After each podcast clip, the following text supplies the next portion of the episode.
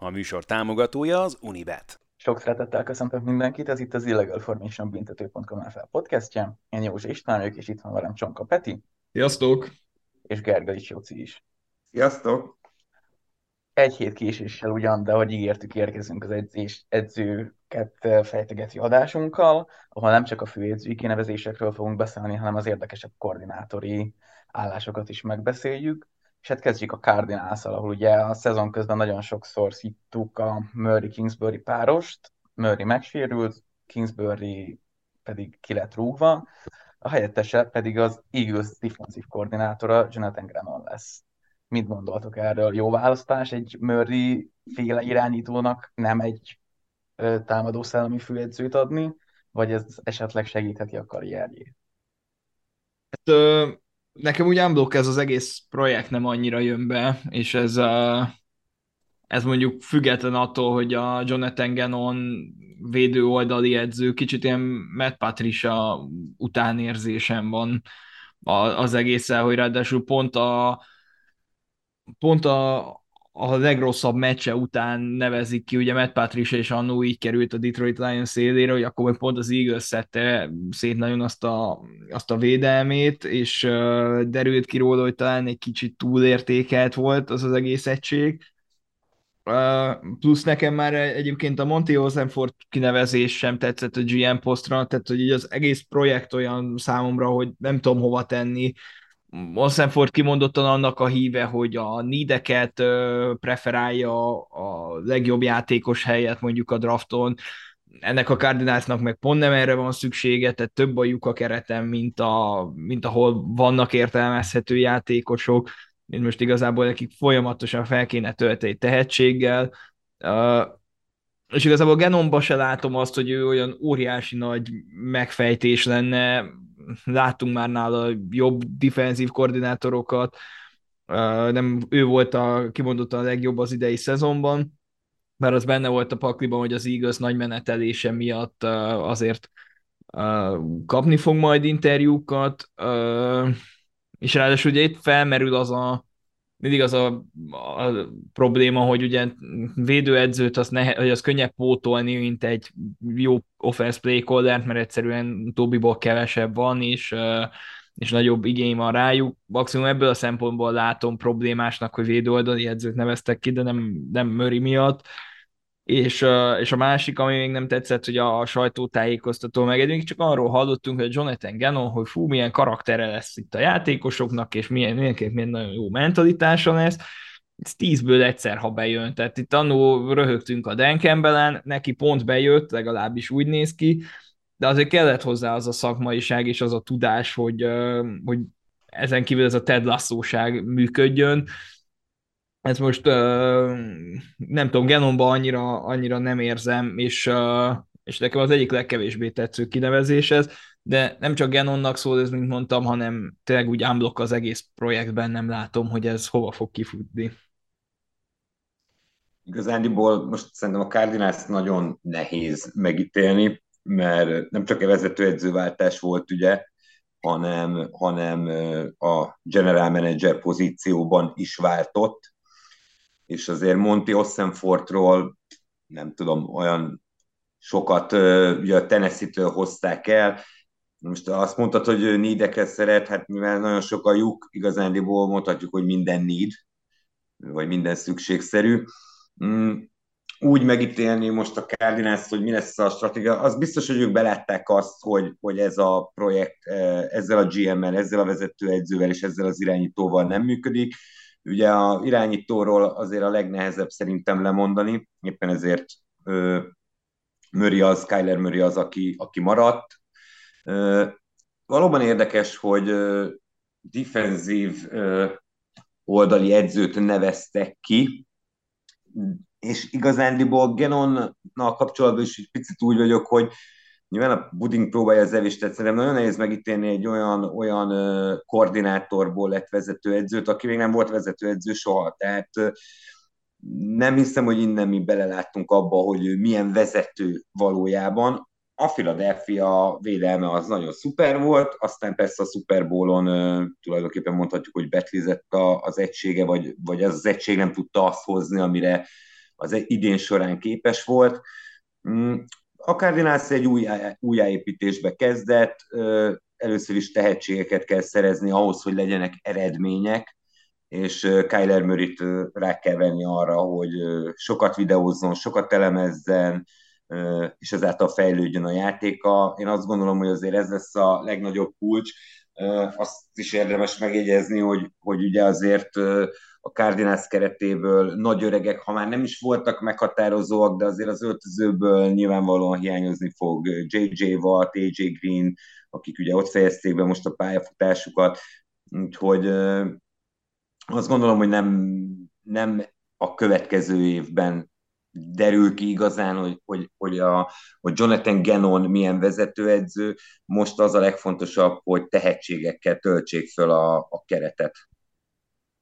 Jó, hogy ezzel zártad a gondolatot, mert még egy ilyen kérdésem lett volna, hogy látjuk azt egyébként, hogy annyira félresiklik ez a dolog, hogy esetleg továbbra is Murray-t védve Gannon-t lecserélik egy támadó gurúra? Azt azért nem látom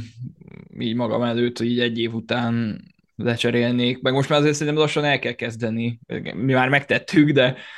de lassan el kéne kezdeni szerintem úgy általánosságban Kyler Murray felelősségéről is beszélni, mert hogy amit Joci említett, hogy ugye le kell ülnie, videóznia kell, elemeznie kell, igen, tehát ez nehezen megy, hogyha az ember szabad idejét a Call of Duty veszi el, és, és az jár a, az eszében, és hogyha lehet hinni a híreknek, és most már azért elég régóta halljuk ezeket, hogy hát igen, Kyler murray ez egy picit jobban érdekli, mint a futball, lassan tényleg el kell kezdeni arról beszélni, hogy nem biztos, hogy itt csak edző probléma van, és szerintem szerintem korai, de most már, ha beleálltak ebbe a Genom projektbe, akkor adni kell neki legalább két-három évet. Uh, és hogyha most Murray tényleg annyira jó, akkor valamennyire tudnia kell működnie ezen, vagy a, akkor is, hogyha ez a projekt így megbukik. Ha, ha meg Kyler Murray egyáltalán nem tud működni, akkor valószínű, hogy vele is gond van, és nem csak ezzel az egész Genon kinevezéssel, akkor meg az irányító cserén is el kell gondolkozni az edzőcsere mellett. Egyébként még itt az az érdekes mindig szerintem, hogy ugye teljesen mindegy, hogy egy védő oldalról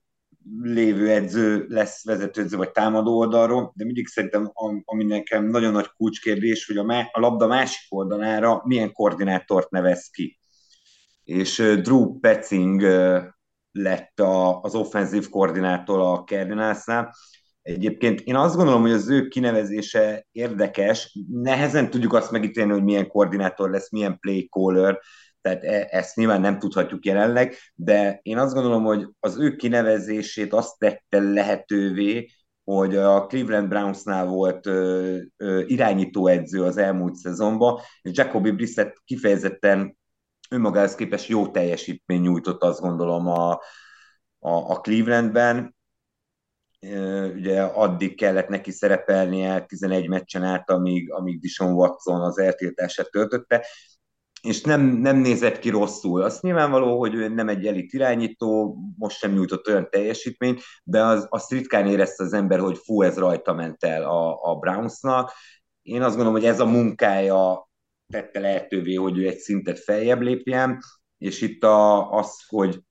Mörivel tud-e egy szintet lépni, az egy nagyon nagy kérdése lesz ennek a Cardinalsnak, és ez fogja eldönteni azt, hogy egyébként ez a projekt még bármilyen szinten menthető-e, és itt konkrétan a Kyler Murray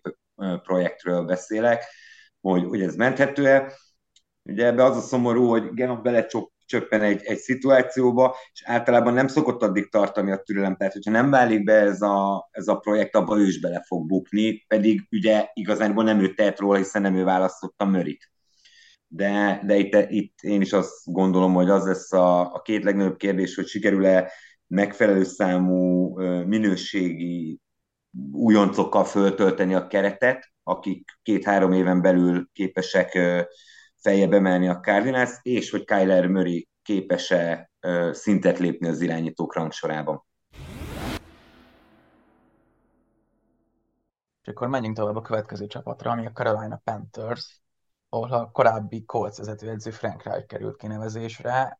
Nagyon nehéz megítélni Reich munkásságát az Indianapolisnál, mert igazán jó irányítóval nem tudott dolgozni. Ugyanakkor, ha visszagondolunk a félis időszakra, amikor offenzív koordinátorkodott, akkor sem volt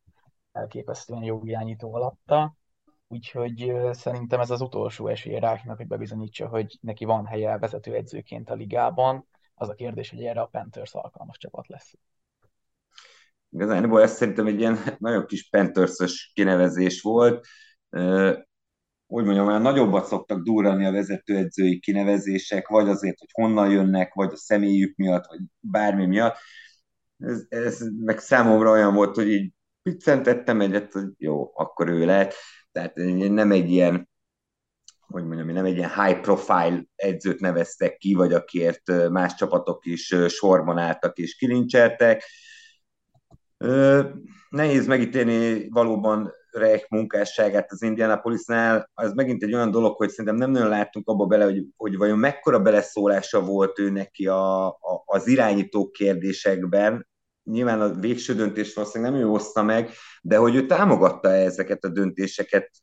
az számomra egy nagy kérdés, és ez jobban megmutatná számomra azt, hogy milyen vezető Panthers-ös, tehát ez a semmilyen. Egy picit, picit ezt tudom mondani, pedig a keret kifejezetten jó, azt tetszik itt viszont, hogy támadó szemléletű edzőt neveztek ki, mivel az nyilvánvaló, hogy irányítót kell szereznie vagy draftolnia a Carolina-nak. Mm, általában én akkor szoktam nagyon támogatni egyébként a, a, a támadó szemléletű edző kinevezését, hogyha, hogyha éppen egy új irányítót fognak draftolni. Mert azt szerintem egy nagyon fontos dolog, hogy, hogy ott, ott meglegyen a kohézió a két szereplő között, egy lapon legyenek, összhang legyen köztük, tehát itt, itt nagyon fontos egy újonc irányító nevelésében az első vezetőedző és támadó koordinátor, úgyhogy ilyen szempontból akár jól is elsülhet, meg azért nagyon fontos, mert itt támadó, támadó szemléletű vezető edző fogja kiválasztani azt az irányítót, akivel együtt fog dolgozni. Tehát itt nincs kifogás. És igazán szerintem ez a legnagyobb kulcs, hogy nem mondhatja azt, hogy én csak belecsöppentem ebbe a szituációba, mint például Genon a, a, a, az Arizonánál, mert ő nem belecsöppen, hanem ő fogja kiválasztani a franchise következő tíz évének arcát, vagy hát jobb esetben tíz évének arcát, mert hogy a, azt azért tudni kell, hogy a Carolina rosterén jelenleg Corral az egyetlen irányító, tehát nyilvánvalóan nem vele fognak neki menni a, a, a szezonnak, úgyhogy kifejezetten mm, érdekes lesz, hogy kit fog választani a drafton, egyetlen kikből választhat majd még a drafton, de egyébként ez, ennek a Carolina-nak nem rossz a kerete szerintem, tehát lehet benne potenciál, könnyen el tudok képzelni egyébként itt egy olyan, olyan első évet, mint ami Indianapolisban is összejött Reichnek, hogy ugye rögtön play ba vezette a, a csapatát. Az a kérdés, hogy hosszú távon fönn tudja tartani az eredményességet, amit egyébként nem sikerült Indianapolisban. Viszont szerintem azért, hogy nem sikerült azt fenntartani, sokkal inkább volt felelős az egész stáb körülötte, Balárdostól, Örszélyestől, mindenkit egybevéve, és ugye amit beszéltünk is annak a kirúgásakor, hogy valóban ott Reich már így belefáradt a, abba az egész munkába, és ott borzasztóan nézett ki az utolsó évében, viszont szerintem előtte meg folyamatosan erőn felül teljesített a, az a csapat, és folyamatosan képes volt kihozni a, az egyébként baromi gyenge, sokszor baromi gyengén játszó, és baromi gyenge irányítóiból a maximumot, tehát mondjuk azért Carson Wentz a legjobban vele nézett ki, Matt Ryan is uh, egészen pocsék játékos vált az utolsó évére, de hogy azért uh, Frank Reich-kal mégis úgy működgetett, Philip Rivers karrierjéhez is még hozzá tudott tenni egy évet, és emiatt nekem egyébként ez az egyik kedvenc kinevezésem, sőt, talán a, a kedvencem abból a szempontból is, hogy egyébként Reich egy egészen brutális tábot rakott össze, és, uh, és nekem nagyon tetszik az az irány, amivel elindult itt a Panthers. Tehát egy nagyon irányított, nagyon jól fejlesztő, támadó, szellemű vezetőedző, akinek uh, igazi modern felfogása van a futballról, általánosan kedvelt a, az öltözőben, és egyébként már bizonyított szerintem vezetőedzőként, tehát ebből a szempontból safe pick is. Mellé elhoztak egy olyan támadó koordinátort Thomas Brown személyében, aki ugye Sean McVay alatt volt a másodedző gyakorlatilag a Ramsben, mellette pedig a tight edzője, ugye tudjuk, hogy ez a, ebben a uh, coaching tree-ben azért a tight end edzők igen magasra szoktak jutni, McVay is csinálta ezt, Kyle Shanahan is csinálta ezt, Thomas Brown lehet a következő ilyen nagy felfedezet, és egy és a feltörekvő edzők közé tartozik abszolút, és a védőkoordinátor posztra pedig elhozta Ejiro Everót a Broncos-tól, aki, aki szerintem igazából már arra is megérett, hogy akár vezetőedző legyen a ligában, tehát szerintem az egyik legerősebb edzői stábot rakta össze Frank Reich Caroline-ban, és hogyha megtalálják azt a QB-t, aki illeszkedik a rendszerükbe, és, és el tudja futtatni az ő offenzüket, akkor én nagyon-nagyon nem lepődnék meg, hogyha ez a Panthers az NFC jobb csapatai között lenne. Értsétek azt, hogy akár az NFC South-t azt viszonylag simán megnyeri, és és akár egy ilyen konferencia elődöntőig, döntőig is elmenetelhet. Mondom, mindez annak függvényeiben, hogy sikerül-e olyan irányítót találniuk, aki ebbe a rendszerbe beilleszthető. Azért most a, a draft pickünk nem elég magas ahhoz, hogy ez feltétlenül garantálva legyen, viszont, viszont ezt a ezt a rebuildet nagyon felgyorsíthatja ez a kinevezés és az ezzel együtt járó döntések. Úgyhogy nekem nagyon tetszik a, a Panthers építkezése, meg az irány, amivel elindultak, és meg is lepődtem, hogy a, pont a Panthers hozott meg egy ilyet, tőlük vártam legkevésbé, ehhez képest pedig nagyon kellemes csalódás, úgyhogy nagyon szurkolok nekik. És akkor, hogy maradjunk a Colts Eagles vonalon, az Indianapolis Frank Reich helyére az Eagles korábbi offenzív koordinátorát Shane Steichen nevezte ki, teljesen szétszették tehát a Super Bowl vesztes edzőstábját, viszont a kérdés, hogy a Coltsnál az edző kérdés mellett megoldódik az irányító kérdés is, illetve teljesen képes lesz-e felnőni a feladathoz, mert ugye neki még nem volt korábban főedzői állása. Hát én azért ott kicsit fáztam, hogy valami őrültséget csinálnak, hogy nagyon sokáig húzták ezt a döntést, nem tudom, három vagy negyedik kör is volt, és, és nagyon úgy nézett ki a dolog, hogy Arcé valahogy legitimálni próbálja azt, hogy kinevezzék Jeff Saturday-t uh, végleges vezetőedzőnek. Hála Istennek ez nem történt meg, Steikennel pedig ez szerintem működőképes lehet. Már csak azért is, mert, mert láttuk, hogy egyébként milyen hatással volt Jalen Hurtsre Philadelphiában, milyen jól köré építette az offenzét, és mennyire jól tudta kihasználni a, azt a tehetséget, ami abban a rosterben volt. Hát ez most nyilván nincs meg Indianapolisban, de potenciál az szerintem van ebben. Itt is hasonlóan látom, mint Frank Reichnál, hogy kell egy QB. Tehát, hogy uh, meg kell neki adni azt az irányítót, aki, aki működik a, a rendszerében. Uh, annyiból talán jobb a helyzet, mint uh, Reich és a, és a Panthers esetében, magasabban húznak, és, és szerintem Steichen egy fokkal rugalmasabb, és jobban hozzá tudja igazítani a kiválasztott QB prospekthez a, a rendszerét, de akár azt is megtehetik egy per négyről, hogy, hogy azt mondják, hogy nekünk ő kell és kész, mert ő illik a legjobban ide, és akár felcserélhetnek a,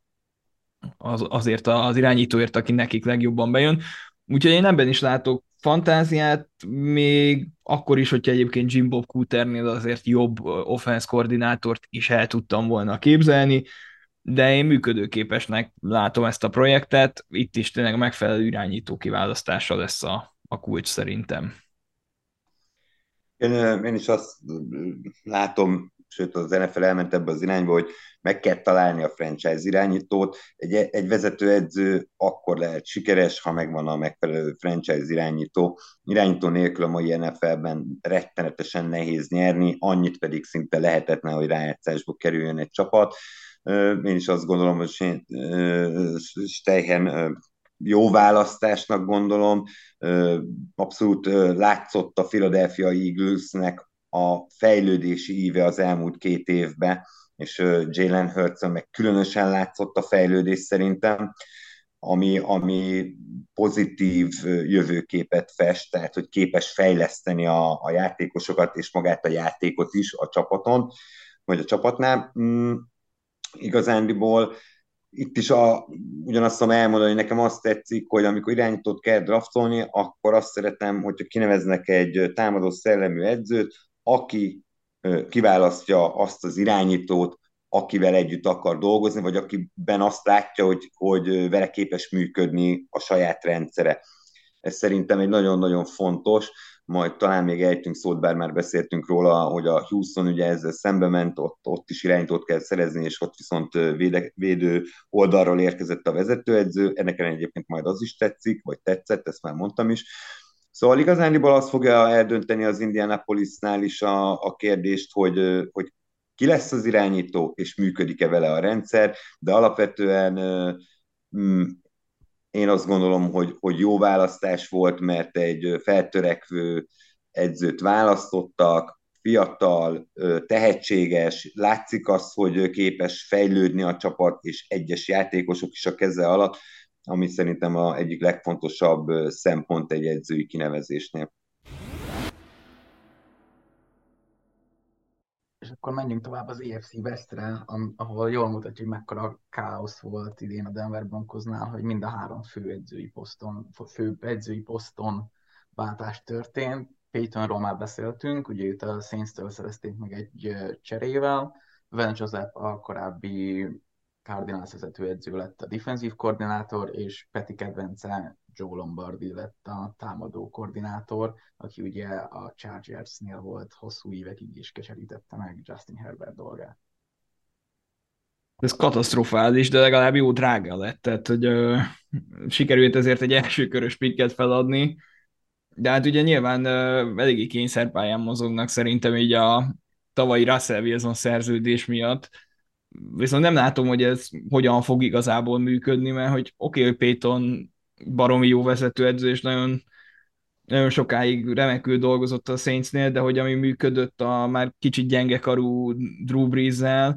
aki, viszont, aki gyorsan olvasott, és gyorsan szabadult a labdától, de hát ez hogy fog működni Russell Wilsonnal, ez a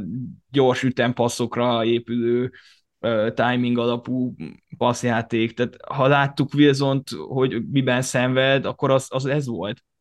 Egész karrierje alatt a, játékok meghosszabbítása, a random előrevágott labdák, a mélységi elkapóknak ezt szerette csinálni, amikor egy ilyen rendszerben ütempasszokat kell kiosztani, hát egészen förtelmesen nézett ki,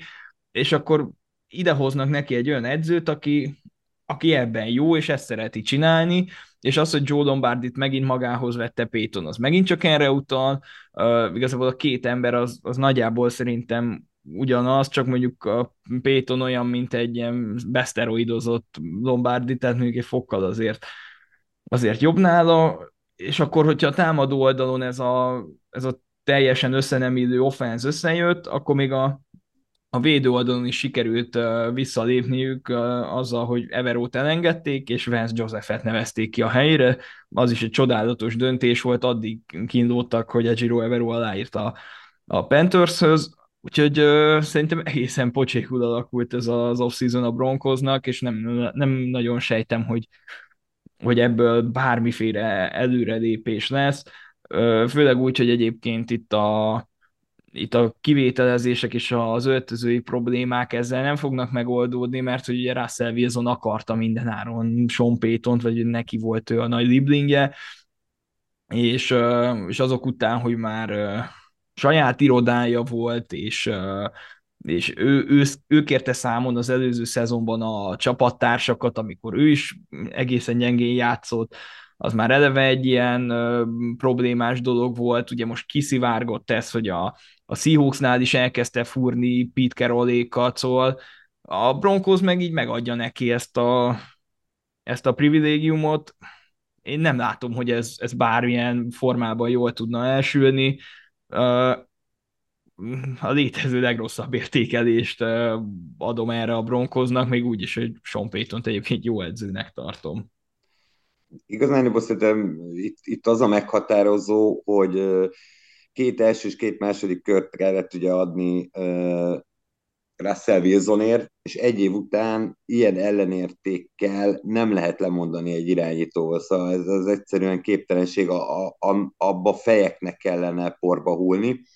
ezért ha nem is 19-re, inkább 20-ra lapot húztak azzal, hogy elhozták a, az, az irányító által vágyott vezetőedzőt, Sean Payton, akiért persze kellett adni egy újabb első és második kört, tehát ezért a vezetőedző irányító párosért, amit éppen kifejtette, hogy egyébként annyira nem passzolnak össze, három első és három második kört kellett adni, ez, ez azt gondolom, hogy 20-ra lapot húzás,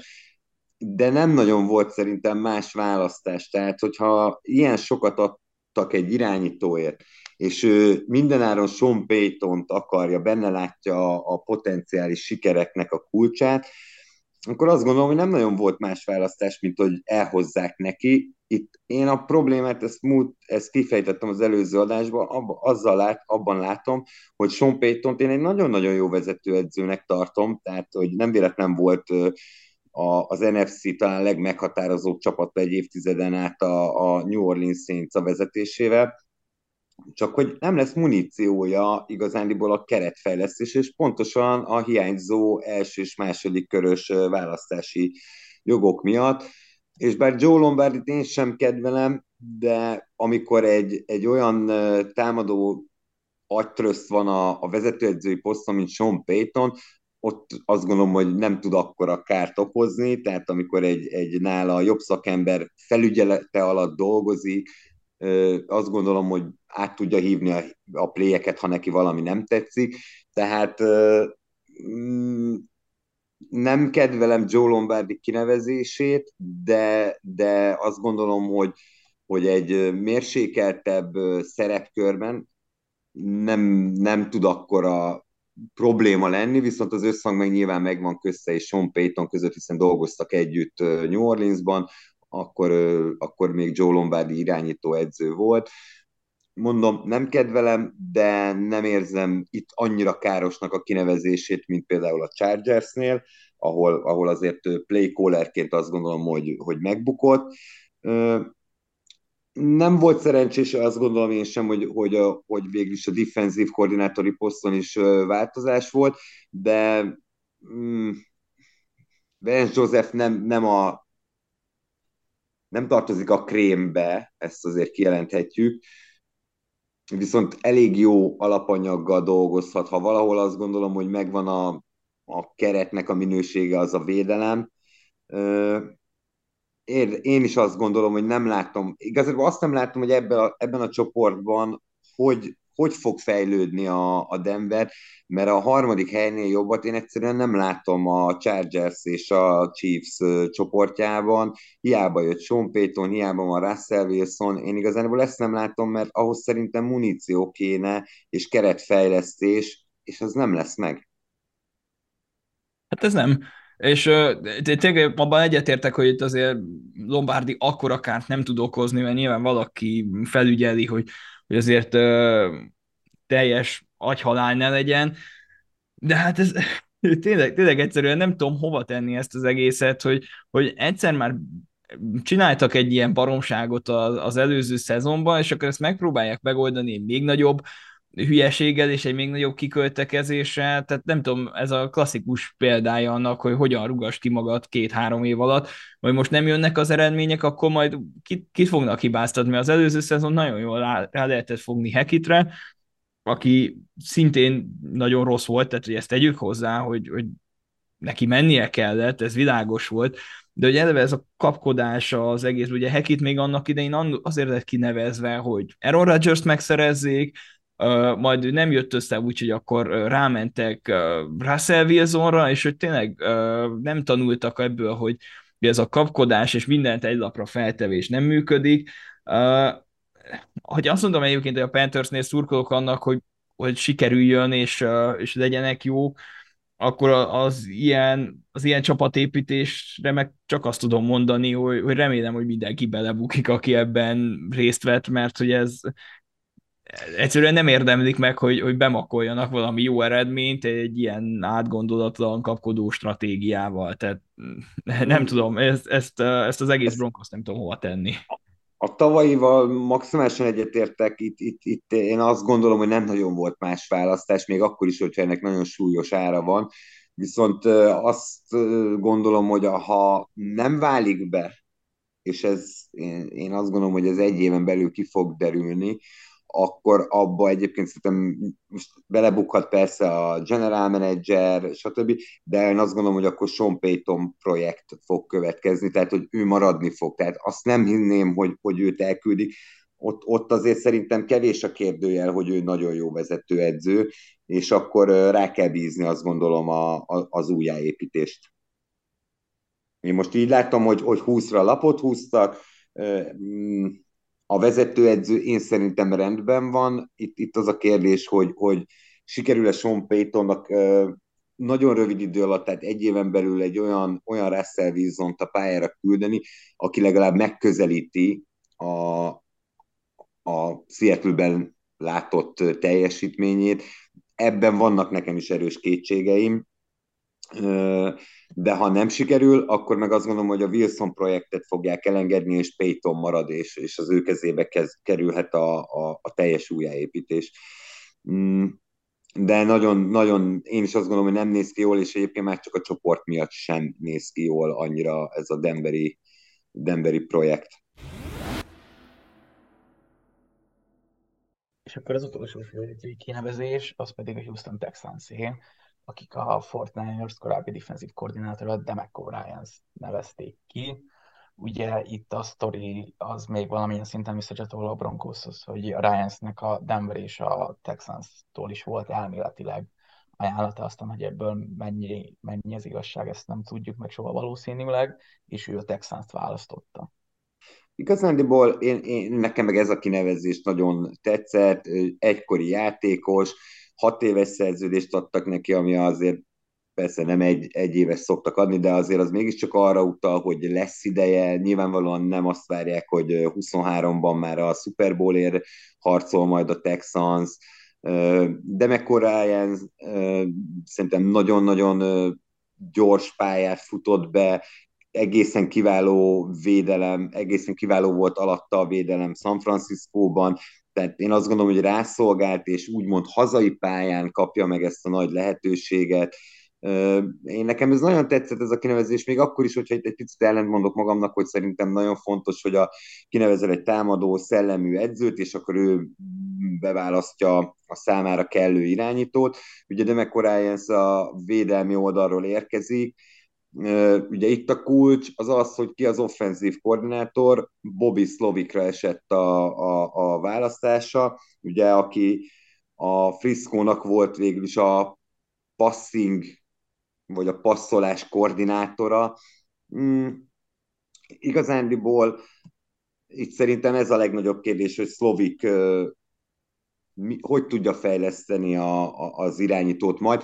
Egyébként azt megjegyezném, hogy még azt is el tudom képzelni, hogy a Houston akár nem idén választ. Igen, elmondják, hogy idén nagyon jó a felhozatal, de mi lenne, ha előbb támadó falat húznak? Tehát, hogy én azt gondolom ebbe, hogy, hogy a Houstonnak van ideje, hogyha most nem látnak olyat, aki az ő rendszerükbe kell, akkor nyugodtan húzhatnak helyette támadófalembert, védelmet lehet fejleszteni, annyi mindent lehet ott fejleszteni, hogy, hogy van idejük, és szerintem a másik kulcs az az, hogy kapjon elég időt Demeco Ryans, tehát hogy minimum három évet kapjon, és a harmadik évben már viszont rájátszásért kellene menni. Én nekem ez kifejezetten tetszik, én szeretem az ilyen sztorikat, ami, a, hogy, hogy Demeco Ryans egy, egy csodálatos linebacker volt éveken át a Houston Texansnál,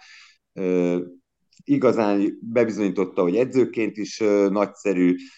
megkapta a lehetőséget hazai pályán, az biztos, hogy a közönség eleinte támogatni fogja. Úgyhogy én nekem ez a projekt ez kifejezetten tetszik, annak ellenére, hogy nem, nem támadó szellemű vezetőedzőt neveztek ki egy olyan csapatnál, ahol irányítót kell előbb-utóbb draftolni.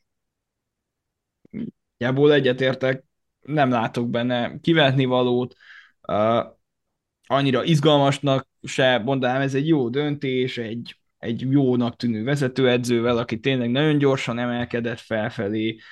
egy megfelelő coaching tree-ből jön, uh, és, és talán tényleg úgy néz ki, hogy végre egy hosszú távú opciót neveztek ki. Uh, a stábot is tök jól összerakta, ott se látok igazából olyan nagyon extrát se, de hogy egy ilyen, de hogy egyáltalán nincsen ott se szerintem rossz döntés. Úgyhogy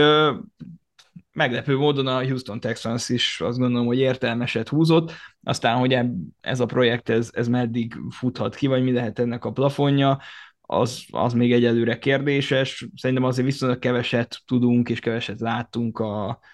a, az edzőkből, akik, akik ide érkeztek. Azt tudjuk, hogy azért így tehetségesnek tartják őket, és, és egy olyan edzői iskolából jönnek, aki, ahol onnan azért az elmúlt években viszonylag minőségibb szakembereket neveztek ki, úgyhogy tetszik a dolog, és, és talán a Texas is felfelé indul el végre. De elindul a felfelé, vagy a Minnesota, és ebben fog-e tudni nekik segíteni Brian Flores, akit kineveztek védőkoordinátornak. Amikor ezt megláttam, az első gondolatom az volt egyébként, hogy gyakorlatilag, amit elmondtunk a Broncos és Peyton kapcsolatáról, hogy egy nagyon jó szakember, név szerint nagyon ott van a szerem, az itt is elmondható, hogy valahogy nekem Flores és a Vikings defense nem, nem illik össze. Nem tudom, hogy erről mit gondoltok, mert egyébként a közvélemény nagyon felhájpolja ezt a, ezt a választást, mert Flores tényleg egy jó szakember, csak az a kérdés, hogy minnesota találja meg a számításig. Nagyon nem illik a, nagyon nem illik a Vikings keretéhez, de szerintem amúgy is újjá kellett volna nagyjából építeni azt a, azt a védelmet, külön, különösen a defensive backsort, és ugye már csak azért is, mert Flores egy egészen agresszív defensív koordinátor, nagyon szereti a cover one a cover zero-t, viszonylag sokat blitzel, folyamatosan próbálja nyomás alá helyezni az irányítót, de hát ugye ezek a, ezek a játékrendszerek, meg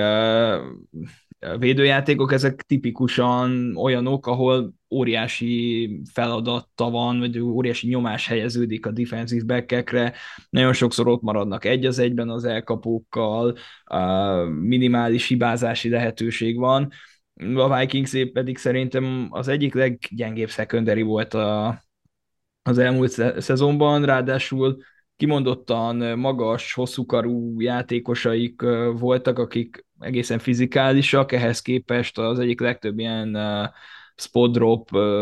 zónát játszották. Ebből a szempontból viszont mondjuk illik ide Flores, hogy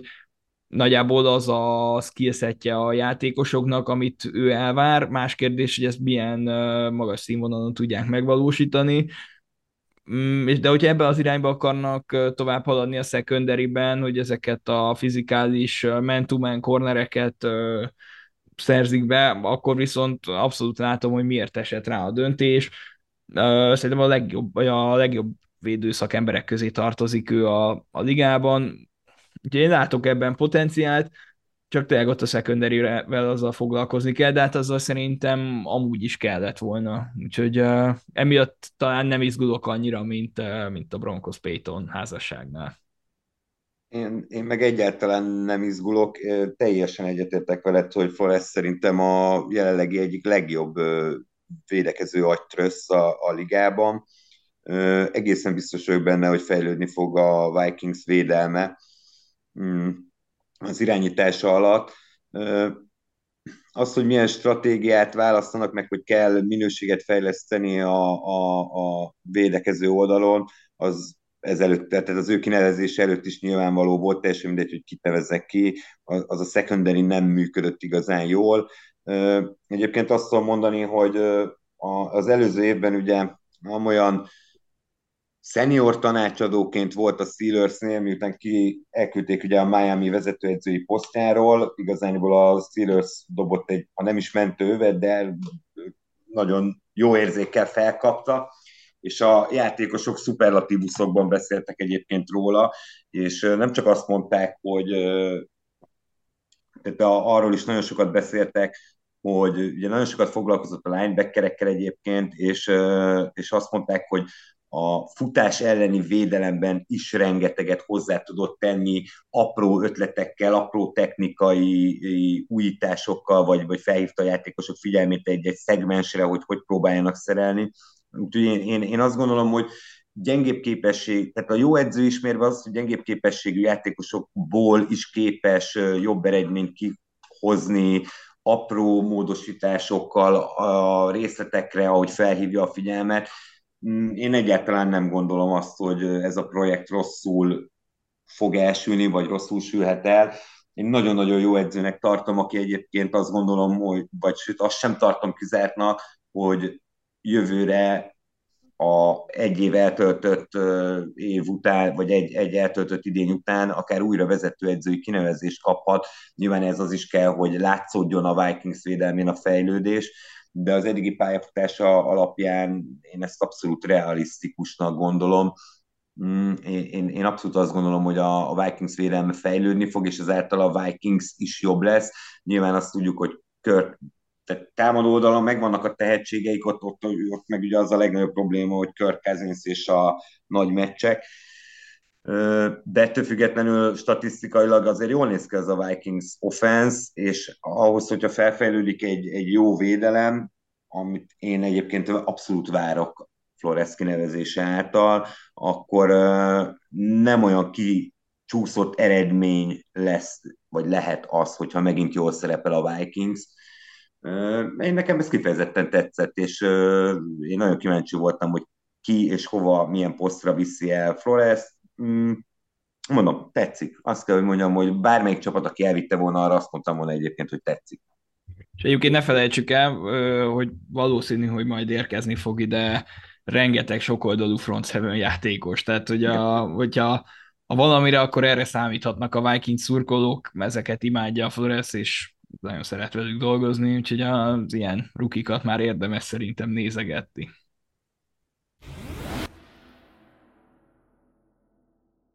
A Eurojets pedig kinevezte Nathaniel Hackettet támadó koordinátornak. Ugye ez is egy érdekes választás, azt már szerintem ódákat zágtunk arról, hogy mennyire megbukott Denverben főedzőként. Ugye korábban a Green Bay-nek volt a támadó koordinátora, ahol azért összességében jó munkát végzett, de ott is szerintem valamilyen szinten ezt az egészet zárójelbe lehet tenni, mert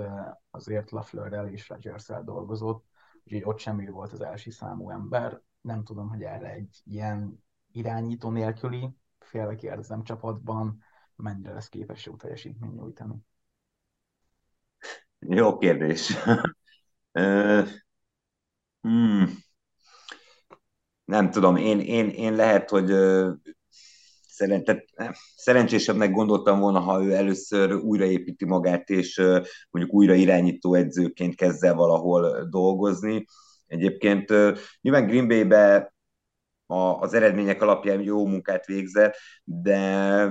talán ami számomra egy picit meggyőzőbb volt az ő karrierjében, az a, az, amit Jacksonville-ben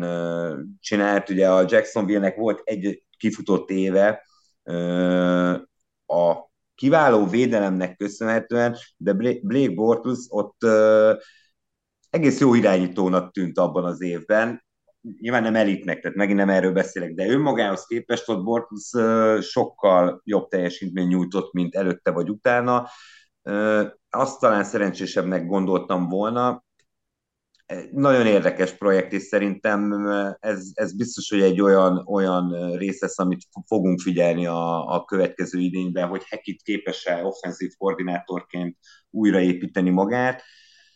Az ő pályafutásának ez abszolút azt gondolom, hogy egy kulcsállomása, mert ha nem, akkor nem tudom, hogy van-e még helye a ligába, vagy vissza kell lépnie. Ha, ha viszont újra tudja magát építeni, és ebből a Jetsből ki tud hozni ö, valami kellemeset, akkor ki tudja, akár újra megpróbálhatja a vezetőedzői posztot, bár ott szerintem jóval óvatosabbak lesznek ezután a bukott év után a,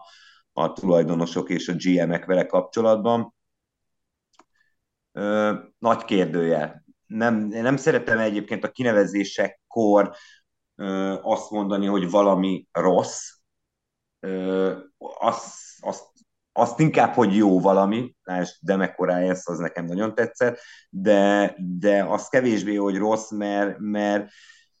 van olyan, amikor egy, egy házasság nem, nem, nem jó, nem működik.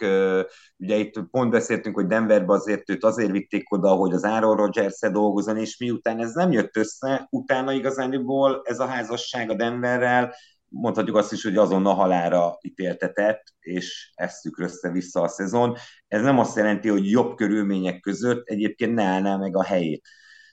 Úgyhogy érdekes projekt, nagyon kíváncsian várom, hogy mit tud kihozni, és egyáltalán azt, hogy a Jets melyik irányítóval fog neki menni a szezonnak. Nekem egy kicsit Bocsánat, az... Ja, vagy, vagy Ami, ami még nagyon érdekes, hogy, hogy hát ugye a Jetsben évek óta nincsen franchise irányító, ez a legnagyobb baj a, a, a, a klubnak, és akkor uh, itt azért egy ilyen vicces statisztikát megjegyeznék, hogy Mark Sánchez, aki azért kijelenthetjük, hogy megbukott kezdő irányítóként, még annak ellenére is, hogy kétszer főcsoport döntőt játszott vele a, a Jet, uh, nála azóta nincsen jobb mérleggel rendelkező irányító, pedig ha emlékeim nem csalnak, ő is negatív mérleget produkált egész pályafutását tekintve a, a Jetsnél, úgyhogy uh, itt éppen ezért az irányító az egy nagyon-nagyon nagy kérdés, hogy hogy tervezik, mert uh, hogy Mike White nézett ki talán a legjobban, de azt ő rajta sem láttam, hogy konzisztensen, uh, kiegyensúlyozottan képes uh, ezt a teljesítményt hozni. Ő egy picit ilyen bevállalósabb, uh, ha nem is abban az értelemben Gunslinger, mint a, mint a Mahomes, de, de ő egy bevállalós, kockáztatós, ő egyébként rajta abszolút azt láttam, hogy, hogy megkapta élete esélyt, és, és, és minden áron élni akar vele, amit amit én kedvelek egyébként egy játékosban, mint hogy jaj, letutizom, hogy csak ne roncsak, és akkor persze évekig benne ragadhatsz a, a benne, benne maradhatsz a ligában cseréirányítóként, de, de annál jobban szeretem azt, mint aki bekerül, és meg akarja mutatni a világnak, hogy, hogy egyébként képes vagyok rá, amit nála láttunk, hogy képes egy adott meccsen jó teljesítmény nyújtani, de ezt nem tudja kiegyensúlyozottan hozni, úgyhogy Hekitre azért komoly, komoly feladatok várnak a Jetsnél, többek között irányító fejlesztésben. Uh, nem tudom, erről a, erről a Hekit kinevezésről kicsit nekem a nekem a, az a klasszikus mém jutott eszembe, ugye ez az Rested Developmentben van, ez a, ez a But it might, might work for us, amikor uh, arról beszélnek, hogy a, hogy a nyitott uh, házasság az, az, hogy soha nem működik senkinek, de mindig megpróbálják uh, be, bebeszélni maguknak, hogy de jó, most nekünk működni fognánk, nem lesz probléma, és akkor erre uh, mondja ugye ott az egyik szereplő, hogy de soha nem működik, de nálunk esetleg működhetne, és kicsit ugyanez az érzésem most a Nathaniel Hackett megszerzésével, hogy tavaly a Broncos ebben látta Aaron Rodgers megszerzésének a kulcsát, és most mint hogyha a Jets is ugyanerre pályázna, ami igazából két dolog miatt nagyon érdekes. Egyrészt, hogy Aaron Rodgers már annyira nem volt jó 2022-ben, mint a korábbi években. Igazából már szerintem előtte is egy picit esett visszafelé a teljesítménye, de ez a 22-es, ez,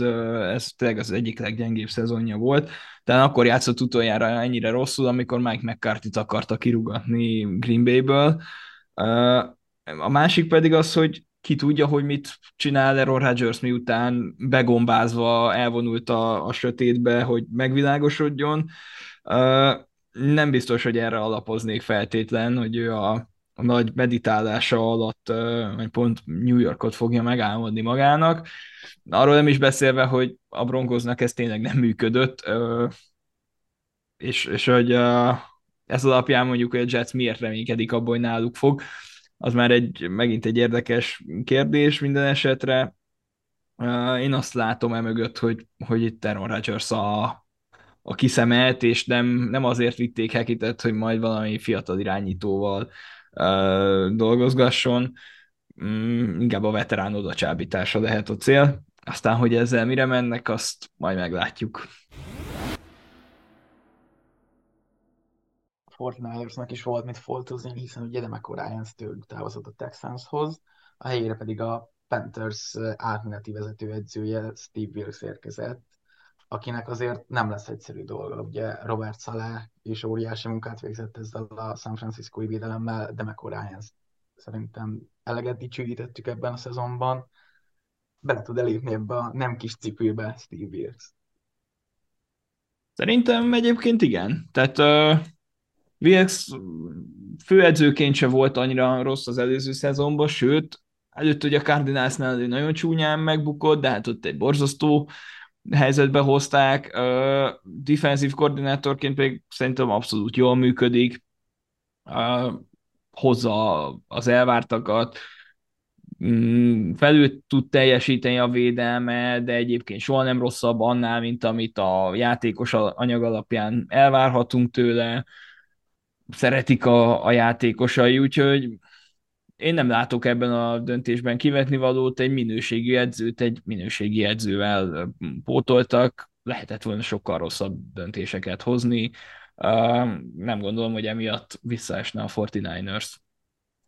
Ugyanezt gondolom, hogy Wilkes egyébként szerintem a Cardinalos vezetőedzői bukás után én is egyetértek nem volt könnyű helyzetben, nagyon szépen újjá építette saját magát, igazániból tavaly szerintem az ő irányításával kifejezetten jól nézett ki a Panthers. Mondhatom azt, hogy ha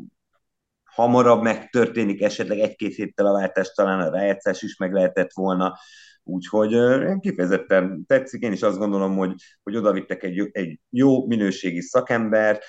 akinek igazániból most úgy nincs dolga azzal a tehát itt nem fejleszteni kell, itt igazániból ezt nem, nem szabad tönkretenni azt, ami, ami Friszkóba van, mert az, az a liga legjobb védelme. Egyébként ő, ő azért a secondary a nagy tudora azzal, azzal igazán pláne nincs dolga, mert, mert ott, ott nagyon nagyszerű emberek vannak, úgyhogy igazándiból szerintem tökéletes választás volt,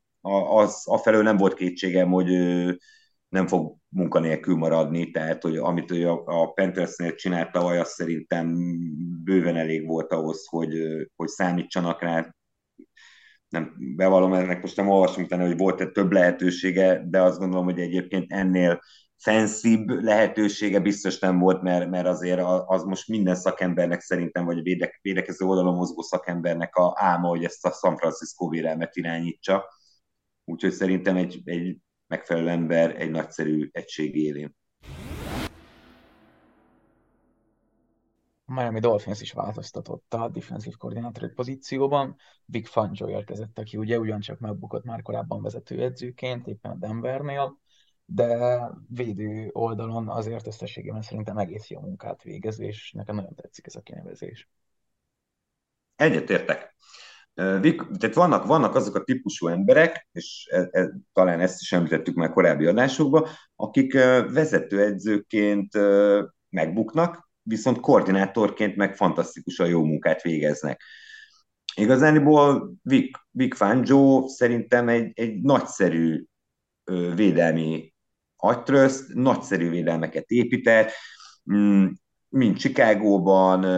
előtte Frisco-ban, de hát egyébként a, mindig azt mondom, hogy aki a Baltimore, Baltimore Ravensnek a linebacker edzője volt, az, az abból biztos, hogy koordinátor vált egy idő után, és ő egyébként szintén betöltötte ezt a posztot. Ha emlékeim nem csalnak, talán még Houstonban is volt előtte, és mindenhol én azt gondolom, hogy megállt a helyét védőkoordinátorként, tehát azért olyan véletlenek nincsenek a, ebben a ligában, hogy valaki mondjuk négy-öt csapatnál több mint tíz éven át volt védőkoordinátor, tehát hogyha valaki folyamatosan megbukna, tehát akkor nem, azt már nem nevezik ki. Ő, ő szerintem tipikusan az a, az a szakember, akinek túl nagy lépcsőfok a vezetőedzői szerepkör, viszont defensív koordinátornak én bármikor elfogadnám bármelyik csapathoz, vagy bármelyik csapat szurkolójaként örülnék az ő, ő kinevezésének. Egyébként ugye ez a Super Bowl előtt hír is volt, hogy az Eagles fölkérte őt, bár ez pont nem a legjobb ajánló levél, de hogy az Eagles felkérte őt a Super Bowl előtt, hogy sőt, bocsánat, talán már a főcsoport döntő előtt olyan tanácsadónak,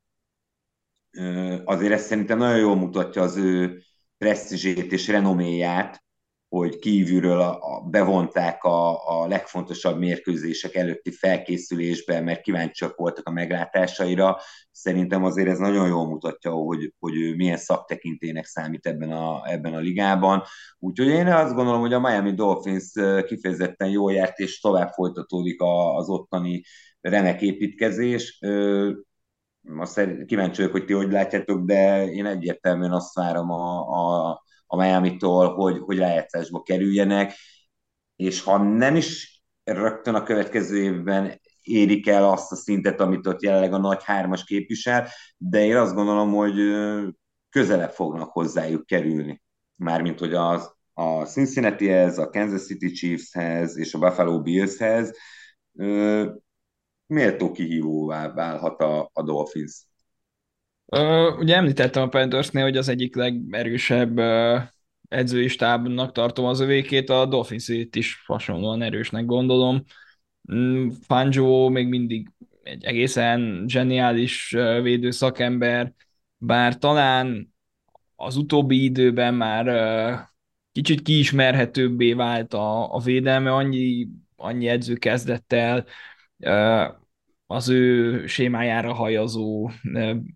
játékrendszert játszani a csapatával, hogy azért eléggé felkészültek ebből a támadó szakemberek, és bár az igaz Super Bowl győzelme nem egy, vagy a Super Bowl veresége nem egy jó ajánló levél számára, azért szerintem ott a Philadelphia-t is meg kéne kérdezni, ugyan már mit gondoltak, amikor őt kérték fel, hogy segítsen, amikor egyébként Andy Reid pont a, a nemezise Fangio-nak, és híresen szarvik Fangio védelme Andy Reid offenzei ellen, Úgyhogy az azt gondolom, hogy nem volt egy jó döntés a, a Philadelphia-tól, és inkább magukat okolhatják, mint, mint Vic Fangio-t.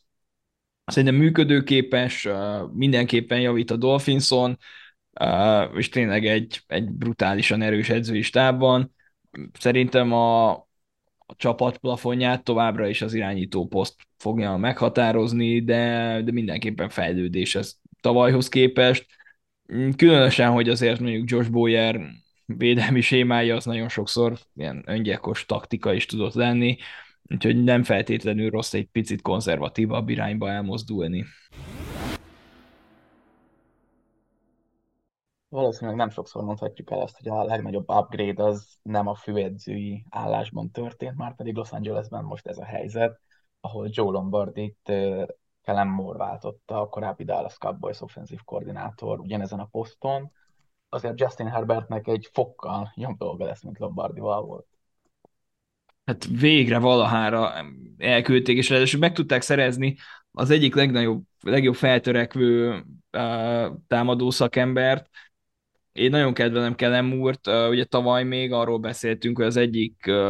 legvalószínűbb jelölt egy vezetőedzői posztra, aztán most a Cowboys offense szenvedésével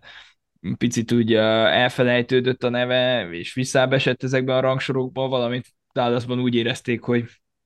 ő volt a felelős azért, ami történt, és nem feltétlenül Mike McCarthy, vagy mondjuk Dak Prescott, mindenképpen egy érdekes döntés, és akkor itt szerintem meg is említhetjük akár még a Cowboys-t is, nem tudom, hogy melyik volt nagyobb hülyeség, kivágni kell Emurt, vagy a helyére Brian Schottenheimert kinevezni, Isti Seahawks szurkolóként biztosan nagyon szépeket tud elmondani a Soti éráról, csodálatosan működött akkor a Seattle támadósora. Ellenben Kellen úr a Chargersnél szerintem baromi jó lesz, nagyon jól működhet a, a rendszerébe Justin Herbert, kell szerezni azért agilisebb, elkapási yardokban erősebb elkapókat, ott picit kell majd a fiatalítás, de megfelelő erősítésekkel Kellen Moore rendszerében azt gondolom, hogy Justin Herbert akár MVP szezont is futhat. Úgyhogy én, én ennek nagyon örülök, és, és végre láthatjuk, hogy, hogy mire is képes Justin Herbert. Legalábbis úgy gondolom, hogy,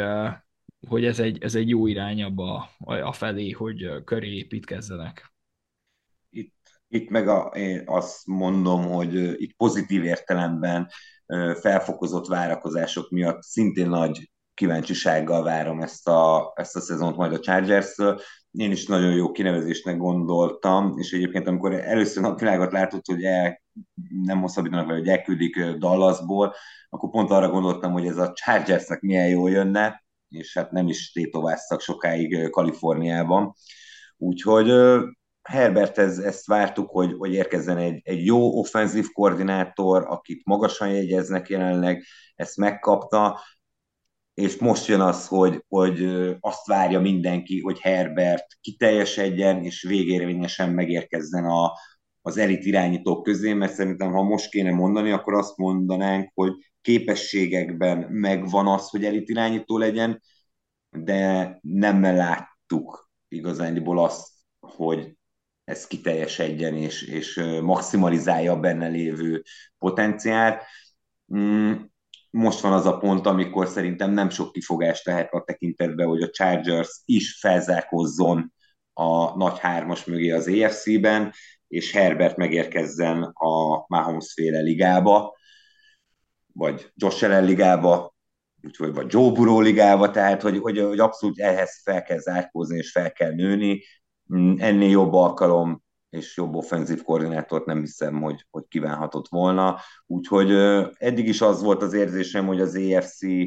jóval-jóval erősebb az NFC-nél, és ráadásul most azt látom, hogy a, az elit csapatokhoz feltörekvő együtteseknél is túlnyomó részt EFC-s együttesek vannak, tehát azok a, azok a csapatok, ahol látom a potenciált, hogy, hogy megérkezzenek a, a krémbe, a, az, az szintén az AFC-ben van, és, e, és az egyik előtt az mindenképpen a Chargers, a másik a Miami Dolphins, tehát én szerintem az AFC-ben most ezek jobban sikerültek, ezek a kinevezések. Egyetértek, és egyébként még annyit tennék hozzá Herberthez, hogy szerintem ő az NFL jelenlegi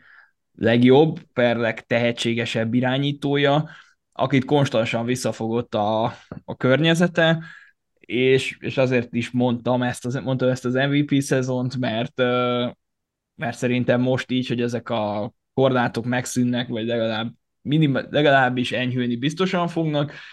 így már azért szerintem ez, ez ki is fog derülni, hogy, hogy ő ugyanabban a ligában játszik, mint az általad felsorolt irányítók. Peti már pár szóban említette a Dallas Cowboys kinevezés Brian Schottenheimerről van szó. Hát valóban túl sok szép emlékem nincs vele kapcsolatban, és szerintem nagyjából két szezonnal korábban küldtem volna el Seattle-től, mint ahogyan oda került, vagy mint ahogyan tényleg elküldték. Nem értem ezt a kinevezést, nem tudom, hogy mit várnak tőle, hogy miben lesz jobb ez a Dallas offense, és amekkora upgrade-ről beszélhettünk Moore esetében a Chargersnél, ez akkor a downgrade, és Isten igazándiból nem tudom, hogy, hogy mi lesz vele jobb. Az inside futások, amiket egyébként nagyon lehet becsülni, csak nem úgy is Schattenheimer csinálja, biztos, hogy nőni fog ezeknek a száma. Én, én kifejtettem a véleményem róla, hogy átadom a szót. Nehéz. Nehéz, hogy, hogy mi lesz. Hát azért itt is az van, hogy, hogy tehát az a McCarthy is egy támadó szellemű vezetőedző, ugye a Dallasnál, ilyenkor azért azt gondolom, hogy kisebb a szerepe ugye az offenzív koordinátornak, pont azért, mert, mert ha valami nem tetszik a vezetőedzőnek, akkor könnyedebben hívja át azt a plét, ami neki nem tetszik, vagy akár kézbe is veheti a, a play callingot, inkább a, a stratégia megtervezése. Ugye igazániból, hogy mondjam, ezek a belső futások, ezek alapvetően nincs bajom, egyébként alkalmas is rá a Dallas, tehát hogy azért akár, hogy nézzük, egész jó támadófaluk van, Polárd szerintem nagyon nagy szezon futott, Eliott pedig azért már, ha nem is a régi, de azért a, a, a vörös zónában nagyon hatékony volt. A, ez, ez egyébként megint nem, azt nem tudom mondani, hogy, hogy ez lesz a megoldás, de egy potenciális megoldás, igenis lehet ez a, ez a fajta stratégia, mert ami a legnagyobb baj volt most idén Dak prescott hogy rengeteg labdát adott el. Azáltal, hogy több, több, több futás van, kisebb lesz a felelőssége, kisebb lesz rajta a nyomás, egyébként nyilván a, a, ahogy mm, hangsúlyosabb elemmé válik a futás, úgy az megnyithatja, hatékonyabbá teheti a passzjátékot, tehát éppenséggel egyébként elsülhet ez szerintem jól, még akkor is, hogyha én tartom kifejezetten jó vezet, vagy jó támadó koordinátornak a, a kinevezést. Érdekes projekt, én is azt gondolom, hogy, hogy kisebb esélyt láttam az előrelépésre, mint hogy ez fejlődjön az előző évhez képest, de hogy mondjam, azért azt is láttam, hogy megadom annak az esélyét, hogy, hogy ez javulhat, és hogy Dak, Prescottnak visszaszorulnak a, a labdaeladásai, ami, ami most elég nagy problémát jelentett a Dallasnak. Mm, szerintem arányaiban nem fognak ö, visszaszorulni, sokkal inkább. Jó lehet, hogy az összességük igen, csak cserébe szerintem egy visszalépés ez hatékonyság terén. Ez a nagyon futás központú offense plusz, ami a másik zavaró ebben, hogy valójában itt nem az történik, hogy Schottenheimer lesz a playcaller, hanem azt Mike McCarthy a kezébe veszi. És az szerintem borzasztóan rosszul fog elsülni. Tehát egyszerűen ugyanaz a helyzet, mint a, mint a Broncosnál, hogy nem látom a, a pozitívumait ennek a, ennek a döntésnek. Um, hogyha valakit elzavartam volna, akkor az inkább McCarthy lett volna, és Kellen Moore kezébe adtam volna az offense meg ugye a csapatot, de hát nem én vagyok Jerry Jones, úgyhogy, úgyhogy reménykedhetnek benne a Cowboy szurkolók, hogy ő jobban tudja nálam. Uh, Egyébként én, én nem... nem én nem látom azt, hogy ez a, ezzel bármiféle előrelépés történne, de, de sokkal inkább hátrafelé mozgást, azt már, azt már sokkal inkább. Egyébként én mccarthy nem küldtem volna el, nyilván amikor kinevezték, azzal egyébként kevésbé értettem egyet, de merre mondom azt, hogy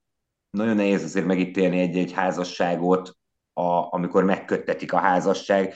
és ez ugye a való életben is így van, hogy azért azt nehezen látjuk, hogy most 20 év múlva is működni fog-e. Akkor nem nagyon tetszett, de én azt gondolom, hogy McCarthy én szerintem nem szolgált rá arra az elmúlt idények során, hogy, hogy elküldjék. Mondom, igazából amit én gondolok erről, hogy azért alapvetően működhet a, a futások hangsúlyosabbá válása, mert a, a keret szerintem adott hozzá, és hogyha ők ebben látják azt, hogy, hogy Doug Prescottnak a hibáit visszaszorítsák, ez szerintem egy, egy éppessége lehet egy járható út. Nem azt mondom, hogy, hogy ez meg fog történni, de ez, ez lehet egy, egy út, ami működik. A, az, hogy azzal már én értek egyet egyébként, hogy McCarthy lesz a, a, a játékhívó szakember igazániból ez, ez Green Bay-ben sem annyira működött neki, főleg nem a kettő együtt, már mint hogy vezetőedző is, meg játékhívó is. Nem, nem tartom szerencsésnek, a, sem a kinevezés, sem a, a végbe menő változást, de mint mondtam, hogy, hogy rávágni valamire azt, hogy rossz, én azt kevésbé szeretem ezeknél, mert, mert nem, Szóval van, van olyan, hogy, hogy nincs meg az összhang, ami jónak tűnik, és ezért nem lesz jó, és van olyan, amikor meg valami nem tűnik jónak, és mégis működni fog. Uh, igazániból például én, én most mondok direkt egy ilyen példát, hogy én, én például annyira a Doug Pederson Jax házasságot nem láttam szerencsésnek, és így utólag meg abszolút felülbírálom önmagamat, mert, mert azt gondolom, hogy azt szerintem ez egy nagyon jól működő házasság lehet. Nekem az a fő problémám mccarthy hogy eljárt felette az idő, és... De hát azt mondta, hogy sokat tanult, amíg nem dolgozott. Hát... vannak ezzel kapcsolatban fenntartásaim, és az a, és az a, az a problémám vele, hogy viszont annyira még nem rossz vezetőedző, hogy mint mondjuk egy Byron Leftwich, bocsánat, Byron Leftwich Todd Bowles volt mondjuk a, a Buccaneersnál. Tehát, hogy hogy annyira nem rossz, hogy masszívan alul teljesítsen a csapata, de hogy annyira meg már nem jó, hogy konstansan ott tudj lenni vele, és, és Super Bowl győzelmekért harcolhass vele, és erre szerintem rávilágított az elmúlt két-három szezon, hogy, hogy neki megvannak a korlátai, és ez a hosszú távú középszerűségre szerintem tökéletesen alkalmas, csak nem tudom, hogy Dallasban miért ez a cél és a, a másik pedig, amit mondtál, hogy ugye itt a futójátékkal, hogy oké, okay, visszaszorítjuk, tehát lehet, hogy csökken az offense hatékonysága önmagában azzal, hogy eltávolodunk picit a pass heavy-től a, a futás központú offense felé. Egyébként a, a Cowboys volt a, a harmadik legtöbb futójátékot hívó csapat ilyen ajánlott passz szituációkban, tehát azért viszonylag konzervatívabbak voltak így is, és lehet, hogy a, csökkenni fog ezzel az összhatékonyságuk, vagy ebben szinte biztos vagyok, hogyha még jobban ebbe az irányba mozdulnak el, cserébe mondjuk Prescott kevesebb labdát ad el, csak hogyha meg ennyire se bízunk Prescottban, akkor meg ideje elkezdeni egy rebuildet, és, és azon gondolkozni, hogy, hogy ki legyen a következő franchise irányító. Mert hogyha nincs meg ez a bizalom Prescott felé, akkor ez nekem azt jelenti, hogy, hogy a csapatnál nem úgy gondolkoznak róla, mint egy ilyen, mint egy vezérről és egy olyan irányítóról, aki köré lehet építeni, akkor viszont baromi drága a keret, és akkor ideje a nagy szerződéseket kipucolni, és, és új tehetségeket, fiatal tehetségeket beépíteni a csapatba, akkor bemállalni azt, hogy lehet, hogy egy-két évig nem leszünk jók, viszont szerintem ez a konstans középszerűség a létező legrosszabb dolog, amit most csinálhat a Cowboys. Tehát ez a, ez a klasszikus ilyen, hát ilyen QB pokol, amikor az irányítót, és, és itt jelen esetben még a vezetőedző is elég jó ahhoz, hogy elvigyen téged a 15. és a 25. hely közé valahova, vagy uh, közé valahova, de annyira nem jó, hogy mondjuk a, a Super Bowling menjetek, de annyira meg nem rossz, hogy, hogy top irányítóra esélyed legyen, és, és nekem ez a, ez a problémám ezzel az egész ezzel az egész húzással, amit, amit most az off-seasonben elővezetett a Cowboys tulajdonképpen azt mondtad, hogy McCarthy egy Jeff Fisher. Igen, egy, egy picit De jó PR-ral. Ezt akartam mondani, hogy, hogy egyébként nagy rész egyetértek, csak szerintem egyen jobb kiadásban, tehát a Jeff Fisher az tényleg középszerű volt. mccarthy meg azt mondom, hogy ezt érts, érts, értsük jól, hogy, hogy jó, és pont. Tehát, hogy, hogy nem nincs meg benne a, a a csúcspont, tehát ugye egy jó vezetőedző, aki be fogja vinni a rájátszásba megint a Dallas, főleg ebben a gyenge NFC-ben, még az is lehet, hogy ott megint nyernek egy meccset, és akkor, és akkor azt mondhatjuk, hogy ott vannak fú a legjobb nyolc között, tehát, hogy, hogy, de azt nem látom azt a csúcspontot én se egyébként, hogy, hogy mondjuk a főcsoportdöntő, vagy ne adj Isten a Super Bowl összejöjjön, azt én sem látom, tehát egy, azt mondanám, mint, mint tényleg a Jeff Fisher egy teljesen középszerű vezetőedző volt, akinek nem volt mélysége és csúcspontja. Ugyanezt gondolom mccarthy csak egy jobb kiadásban, tehát hogy azért egy, egy fokkal magasabb az a állandó szint, amit, amit hoz. A Dark Prescott kapcsán viszont talán még annyit mondanék annak kapcsán, amit mondtál, hogy azt szerintem azért látni kell, hogy Prescott szerintem nem elit irányító, és ezt nem árt fölismerni, és annak megfelelően használni. A game managernél több, de elit irányítót én nem látom benne, és meglepne, vagy azt hibás elgondolásnak tartanám, ha valaki látná benne, és ez szerint szabna rá extra feladatokat vagy felelősséget. Én ezért gondolom azt, hogy akár elsülhet jól. Mondom, nem ezt tartom a valószínű forgatókönyvnek, de ez szerintem akár elsülhet jól, hogyha egy olyan szerepet találunk, vagy egy olyan felelősségi szintet találunk Doug Prescott esetében, amit még elbír és ebbe egyébként segíthetnek a futások, főleg az, hogyha ezeket a futásokat hatékonyabbá tudják tenni, tehát ha hatékonyabb lesz a futás, akkor nyilván a, a passzjátéknak a felelőssége csökken vissza egy olyan szintre, ami lehet, hogy akár Prescott számára kezelhető. Mondom, nem, tehát, hogy nem vitatkozni akarok száz százalékban, csak azt mondom, hogy, hogy én szerintem van esély a, akár még a javulásra is, de a mai NFL-ben nyilván általában nem az a fejlődési út, hogy a futások irányába tolódunk el, de ez elsülhet jól egyébként. Szerintem jobban kinézhet Prescott, mint, mint tavaly. De egyébként, ahogy körülírtad, leírtad Prescottot nekem arról,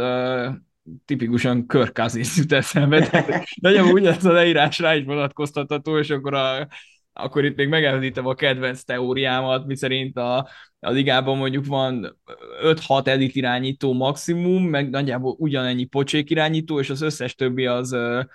Kirk Cousinsnak valamiféle reinkarnációja, vagy alter egója, és Dak Prescott is ugye ebbe a kategóriába való, és hogyha már mondjuk itt megnézzük, hogy Kirk Cousins idei szezonjának mi volt a kulcsa, akkor viszont pont azt látom, hogy egy ilyen egy elite playcaller raktak mellé, és és, és playmakereket. Tehát, hogy ez, ez az, ami szerintem működhet, és nekem ezért, ezért problémás ez az egész uh, McCarthy uh, irányába eltolódás, mert hogy picit szembe megy azzal, amit a Vikings ki tudott hozni, vagy amiből a Vikings egy használható Kirk Cousinsot épített fel. Nem tudom, hogy így érthető nagyjából a, a, a hasonlóság, amit felfedezni vélek a, a, a két uh, irányítóban, és a különbség a két játékrendszerben.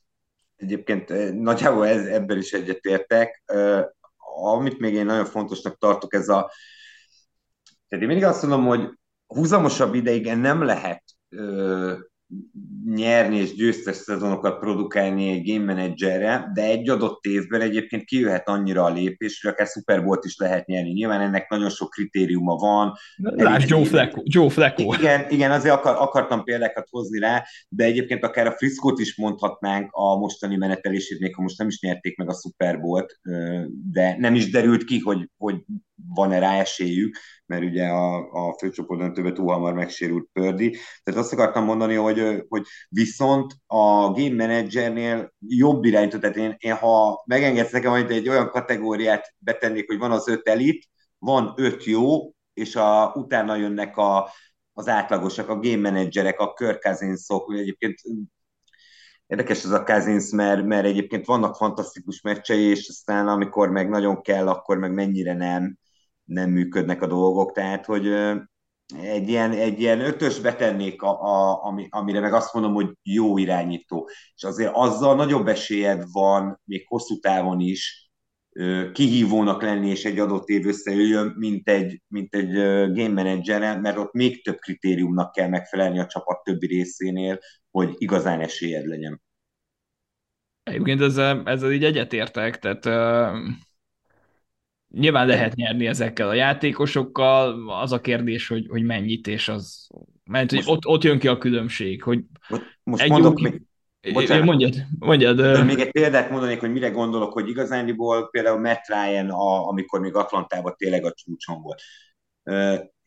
Nem nyertek Super volt, de, a, de az az Atlanta azért, amikor, amikor megfelelőek voltak a körülmények, akkor össze tudott állni, és hát most a te szívedet melengedtem, de hát, hogy, hogy nagyon közel volt nekik az a Super Bowl győzelem, és azt szerintem könnyebb, hogy összejöjjön vele a Super Bowl győzelem, a, a, azzal a csúcson lévő Matt Ryan-nel, mint, mint mondjuk Joe Flacco-val, aki egyébként szerintem sose volt jó irányító. Egy megbízható irányító volt, aki tudta menedzselni a meccseket, tudta azt hozni, amit rászabtak feladatként a, a Ravensbe, de az egy jóval kisebb feladat volt, mint amit mondjuk Matt Ryan kapott Atlantába. Tehát, hogy igazán tényleg csak azt akarom kihozni, hogy, hogy, hogy azért vannak jó irányítók, nekik kisebb támogatás kell, mint mondjuk egy, egy game managernek, és azért Prescottot én, nem, én, én inkább a jó irányítók közé sorolnám. A tavalyi szezon előtt én is oda tettem volna, és nagyon jó a Matt ryan hasonlat, de egy 22 után nekem ő, ő lecsúszott erre a, erre a game manager kaliberre, de egyébként azzal maximálisan egyetértek, hogy jogos van ez a réteg, akikkel megfelelő építkezéssel még azért uh, lehet nyerni, és nem kell feltétlen kifutott eredmény ahhoz, hogy, hogy oda kerüljön egy csapat. És akkor villámgyorsan pár, pár szót a Saints John Woods kapcsolatról. Hát kinevezték a liga egyik legrosszabb defenzív koordinátorát az eddig se acélos edzői stáb élére. Gyenge a keret, irány az egy per egy. Nagy, nagyjából egyetértek, tehát hogy ez a, a Saints projekt, hát vagy nem is tudom, hogy mit mondjak, mert még igazából a projektet se látom. A, a Saints én szerintem is top 5 pick. Én, én talán annyit finomítanék rajta, hogy, hogy én is oda várom őket. Igazándiból nem, nem is látom most per pillanat annyira az irányt, hogy mifelé akarnak haladni. Mm. Mm. Igazániból az, az egész csoport picit találj nekem. A Carolina, én is azt gondolom, hogy azért jobb irányba indult el, és ez már a tavalyi év végén látszott. A Tampa Bay, azt szerintem abban egyetértünk, hogy az teljesen szét fog hullani, vagy hát már meg is történt tulajdonképpen. Úgyhogy igazániból, és őszintén szóval a Falcons, hm,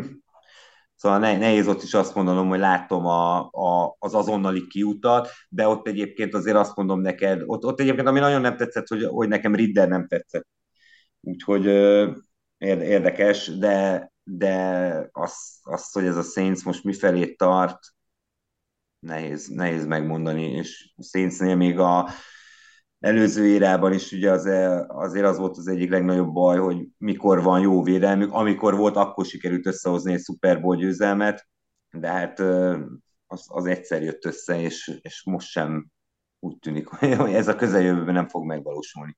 Ráadásul egyébként annyi is probléma, hogy tényleg ilyen koncepciótlan az egész, mert már látszott, hogy idén se, vagy 22-ben se lesznek jók, de azért nyilván fel kellett uh, trédelni az első körben, és odaadni egy jövő évi top 10-es pikket